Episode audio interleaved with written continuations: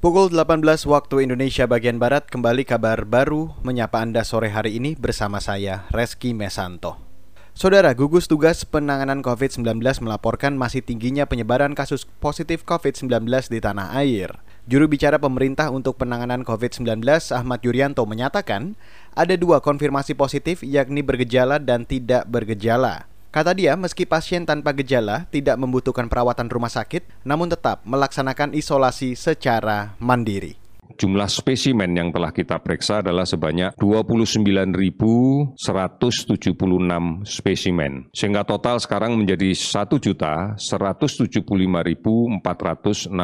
spesimen. Dari pemeriksaan ini kita dapatkan konfirmasi positif sebanyak 1.462 orang. Sehingga totalnya menjadi 83.130 orang. Juru bicara pemerintah untuk penanganan COVID-19 Ahmad Yuryanto mengatakan, hari ini ada lima provinsi yang angka sebarannya kasusnya masih tinggi, yakni Jawa Timur sebanyak 255 kasus, DKI Jakarta 253 kasus baru disusul Jawa Tengah, Kalimantan Selatan, dan Bali. Sedangkan pasien yang terkonfirmasi sembuh bertambah 1.489, total ada lebih dari 41.000 pasien yang sudah dinyatakan sembuh. Sementara kasus kematian bertambah 84 orang dengan total angka kematian hampir mencapai 4.000 orang. Beralih ke informasi selanjutnya, Badan Koordinasi Penanaman Modal atau BKPM merevisi target realisasi investasi di Indonesia pada tahun ini.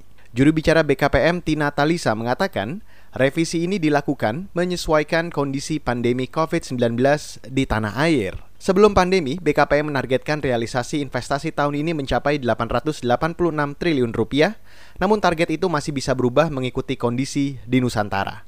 Ya, nah kalau kita lihat dari realisasi investasi di triwulan pertama, kita masih bisa mencapai 210,7 triliun hmm. atau 23,8 persen hmm. dari target awal. Target kita awalnya sepanjang 2020 adalah 886 triliun. Tapi apakah kita merevisi? Iya, merevisi. Hmm. Setelah ada COVID kita revisi. Dan kalau sampai Juli ini ternyata bisa tuntas, maka kita menargetkan menjadi 817 triliun. Tapi kalau gugus tugas belum bilang selesai, maka kita bisa merevisi lagi target realisasi investasinya.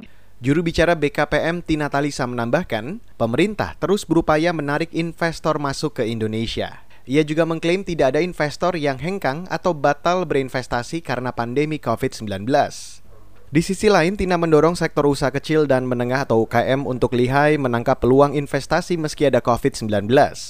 Menurutnya, makanan dan kesehatan menjadi sektor yang berpotensi bergairah di tengah pandemi ini.